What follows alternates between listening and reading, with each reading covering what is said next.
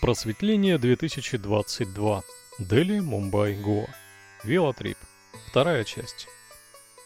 У терминала со мной заговорил таксист-тук-тукер. Кто ты, откуда, надолго ли? Это вообще стандартный диалог в Индии, и очень много людей спрашивали меня то же самое. Услуг он не навязывал, подсказал, что за вокзалом есть большой район и там куча отелей. Да я и сам знаю, направляюсь в ту сторону. Но теперь все-таки надо дойти до отеля, который я забронировал на букинге из России. Открываю Google карту, офлайн и вперед. Да, все-таки надо было ехать на автобусе, пешком тяжеловато. Жара плюс 28. После минус 3 в Москве такой серьезный контраст. Здесь практически лето, хотя по календарю зима. 25 февраля. Нью-Дели Railway Station. Огромный вокзал, железная дорога, Индии, очень обширная. Как-нибудь поеду с этого вокзала на поезде по стране. Но не сейчас. Как же перейти через рельсы? Ну, конечно, по верхнему переходу. Пять минут через вокзал, и я уже на другой стороне. Вот теперь дальше по гуглу, который мне помог достаточно хорошо. Но, правда, пришлось топать километра полтора. Все-таки тяжеловато. Старый грязный район. Справа дорога и такой приличный трафик. Все сигналят вообще без остановки, это так принято в Индии. Я прошел несколько улиц, надо срезать путь по проулкам, а тут прям жизнь настоящая. Трех-четырехэтажные домишки, на первых этажах э, всякие кафе, едальни, магазины. Вокруг толпы народа и все куда-то идут, э, тут же едят, тут же общаются. И вот именно в этом районе я могу сказать, что Индия грязная, мусор. Гигантское количество мусора по обочинам, конечно, в основном но все-таки не так, чтобы по нему нельзя было идти, и, что странно, нет запаха. И вообще, если вот итог подводить, про мусор я, наверное, больше ничего не скажу, в Индии не воняет, как все думают. Вот она моя большая улица, две полосы дороги, между ними бетонный разделитель. Трафик здесь еще больше. Шум, гам, тут же коровы и люди, все это вперемешку. Вот и мой отель между лавкой с мясом, кафешкой и хозяйственным магазином как раз напротив алкомаркета. На вид отель, ну ничего так. Стеклянный фасад, охранник в форме, внутри так вообще чисто и аккуратно. За стойкой меня встретил представитель индус, на лбу у него была красная точка. Быстро нашел бронь в букинге и через 10 минут дал мне ключ от номера. Ну все, мыться, отдыхать, времени около двух дня, надо будет сходить куда-нибудь еще. Пишу своему знакомому, принцу Сикху, что прибыл в столицу. Принц — это имя, ну а Сикх — это религия. Интересный человек, связь мы держали еще в России, он служит в крупнейшем храме Дели, гуру двора Бангла Сахиб. Там мы планируем встречу через пару часов. Пока отдыхаю, в отеле, в общем-то, неплохо, грязноватый пол, среднего качества белье, но есть горячая вода, нормальный интернет и приятные служащие. Валяюсь на диване, переоделся в чистое после перелета и пошел в гости в храм. Благо туда километра два пешком, да и с Дели лучше знакомиться в пешеходном режиме.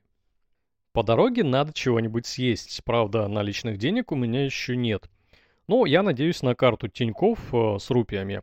Бреду себе по грязноватому району, на меня вроде ноль внимания, смотрю по сторонам и вспоминаю, что в крупных городах Индии есть такие типы людей – которые вроде и не разводят, но прилипают до жути.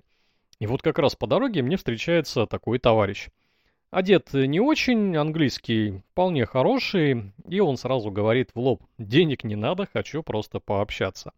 Ну а дальше вопросы, кто, откуда, надолго ли, ну помните, стандартная индийская анкета. Я чего-то отвечаю, он идет со мной, как будто мы знакомы. Блин, ну приклеился. Спрашивает, а не желает ли сэр поесть? Э, ну да, желаю. Я знаю тут прекрасный ресторан южно-индийской кухни. Сейчас дойдем, это близко. Ну понятно, в общем. Конечно, так вот и разводят белых людей в Индии. Зашли, ресторанчик оказался вполне обычным, ну, не три звезды Мишлена. Меню на английском, я его лениво смотрю и размышляю, как бы отвязаться от этого товарища. Потому что сидим мы за одним столом, и если я буду что-то есть, то, может быть, его надо угостить. А на четвертый час на чужой земле кормить первого встречного мои планы не входят. Смотрю на часы, ого, через полчаса уже встреча в храме. И срываюсь туда. Товарищ спросил, куда я иду, понял и загрустил. Тем временем я пишу принцу, он отвечает, час бро, пять минут и выйду. Так я и расстался с прилипалой, а встретился с очень колоритным сикхом. Вообще, религия мне, ну, никак, ни жарко, ни холодно. Но тут было интересно, что это за место, почему у сикхов на голове всегда шапка, на руках браслеты и в одежде спрятан ритуальный нож. Принц провел меня мимо общей очереди в туристический центр. Там так и было написано на английском языке. Усадил, налил воды, рассказал про религию. Ну, я кое-что понял, конечно, что это такой пацифизм, толерантность, но, если что, могут и в глаз дать. Принимают они всех в своем храме любого пола, верования, религии, цвета кожи, ну и всего остального. Тут пришли коллеги принца, чуть-чуть начали обсуждать Украину, меня так скривило, что все поняли и замолчали на эту тему. Новости распространяются по всему миру, к сожалению, одинаковые, ну, значит, и в Индии то же самое. Как бы не попасть вот на этой теме в какую-нибудь историю, раздумывал я. Как жест добра и мира, а также дружбы между Индией и Россией, я подарил новому другу три шоколадки из России. Индусы любят темный шоколад, учтите это. Потом мы пошли смотреть храм. По традиции надо было разуться, помыть ноги и покрыть голову. Я нашел в сумке запасной баф, пойдет вполне. Помыли руки, все остальное, и вот оно, святое место. Вообще впечатляет, конечно. Высокое красивое здание с золотым куполом, снаружи прихожане, туристы. Внутри храма много золота и довольно мало места. Принц рассказал мне про священную книгу, также описал, что сейчас происходит, и в храме пели специальные люди под специальную музыку – ну, где-то даже есть видеозапись. Дальше мы пошли к Саравару. Это священный водоем с не менее священной водой. Я туда даже окунул руку. Ну, водичка была не очень чистая, там плавала рыба, но впечатление, конечно, интересное. А дальше было еще круче. Принц повел меня в столовую. Это место, где бесплатно кормят всех пришедших в храм. Причем круглые сутки за раз, ну, человек 200, пожалуй. Я, конечно, не отказался от такого experience а, тем более, что ел в самолете часов 6 назад. Правила здесь простые. Садишься на пол, ешь все, что тебе дают. Доедаешь обязательно до конца. Вот такой вот своеобразный ритуал. Зал моментально заполнился желающими поесть. Специальные люди раздали многоразовые железные подносы с такими секциями внутри и ложки. Я даже не обратил внимания, было ли это все мытое. Сегодня на обед была жидкая бобовая каша и лепешки.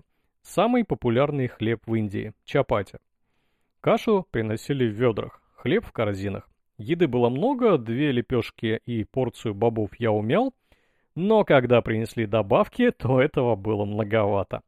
На вкус нейтрально, простая еда, про гигиену я вообще тогда не думал, при том, что 20 минут назад вот этой рукой, которой держал лепешку, залезал в бассейн с рыбами. Настолько было все необычно, что какого-то отвращения или паники из-за того, что я в Индии нахожусь, и тут вроде бы все грязно, как все считают. Ну вот не было ощущения такого, меня все устраивало. И еда нормальная, и ложка, которой ели до меня тысячи человек, и то, что я сижу практически на полу. Ощущение погружения в другую культуру все-таки на первом плане. В итоге я доел все, ну ладно. Маленький кусочек третьей лепешки я спрятал в руке, это было уже совсем лишнее. Сдал поднос на выходе, где меня ждал принц, помыл руки, но все-таки не решился попить воды из общего железного стакана. Вода у меня была с собой. Напоследок мы осмотрели кухню, она была огромна. Автоклавы для еды, линия по производству лепешек чапати, очень много волонтеров, которые чистили лук, занимались сыпучими продуктами, работали на складе. Кстати, сюда может каждый принести что угодно из еды. Храм действует на основе пожертвований. Еще мы выпили чая масала на кухне, после этого я нигде такого вкусного чая не пробовал. Дальше по плану я думал мы погуляем, но у моего друга был напряженный день и очень много дел в храме. Однако он сказал, сейчас поедем, снимем тебе налички и купим сим-карту, как и договаривались. Принц — человек слова. Мы сели на его мотоцикл, это было довольно захватывающе. Ехать на мотоцикле по Дели, левостороннее движение, шлемов нет, зеркал на мотоцикле нет, Ну а принц по дороге поржал, да, типа, бог поможет. Через три минуты добрались до Ситибанка, неожиданно, но мою карту Тиньков он не принял. Ладно, дальше. А, нашли какой-то другой банкомат, все отлично. Я снял 10 тысяч рупий, больше мне пока не нужно. Пару километров проехали за сим-картой. Салон находится прямо на улице. Ну, в принципе, понятно, вечное лето. Мне посоветовали Vodafone Индия, крутой тариф, 500 рупий, полтора гигабайта в день, и все это на целый месяц. Помню, что я всего один раз потратил дневной трафик, а в остальные дни не вышло. Даже с учетом карт, музыки, соцсетей и немного ютуба. Что бы я вообще делал без принца? Ну, наверное, пользовался бы роумингом за 500 рублей в день. И последняя точка на сегодня – жутко интересное место в Дели. Также в пяти минутах езды. Агросен Киебаули, ступенчатый колодец. Здесь принц рассказал мне, что построен он в конце XIV века. Вода черного цвета была видна где-то внизу, и, по легенде, те, кто ее пил, умирали. Мистическое и красивое место. Ну, туристов тоже довольно много. На этом мы закончили экскурсию и наши все дела. Вернулись в храм. Я, конечно, сказал моему другу огромное спасибо. И мы увиделись еще раз через две недели при немного других обстоятельствах и в другой обстановке. Слушайте дальше. И вновь я оказался один. Пошел в сторону гостиницы, благо в центре все достаточно близко. Всего одна станция метро. Дорогу уже выучил, но встретить того, прилипалу в Дели, шанс, наверное, один на миллиард. Так я и дошел, мимо обезьян, которые скакали около станции метро, коров, которые мирно спали на обочине, суетливых людей, спешащих домой с работы, и миллионов единиц транспорта, который ехал по дорогам Дели. Перед гостиницей меня встречала маленькая крыска, но это же Индия, товарищи. Я опять проголодался и, походу, не нашел ту еду, которая бы мне понравилась, так что решил заказать что-то в номер. Через 20 минут персонал принес чикен тика масала, мою любимую индийскую еду, которую я пробовал уже во Вьетнаме, в Турции, ни разу в России и первый раз в Индии.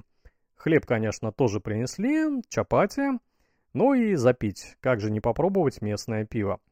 С ним была некоторая проблема, магазин напротив работал до 8 вечера, ну ладно, мне его нашли, я немного переплатил, но не сильно, как выяснилось позже. Еда отличная, острая заливка, нормальные такие куски курятины, много приправ и не очень остро. Принесли все это на подносе, в железной такой чашке, горячо и вкусно. Пиво тоже неплохое, самый ходовой сорт в Индии, Kingfisher. Неплохо, плотненько и сорт весьма недурной. После плотной еды я упал спать, мне даже не мешал шум за окном.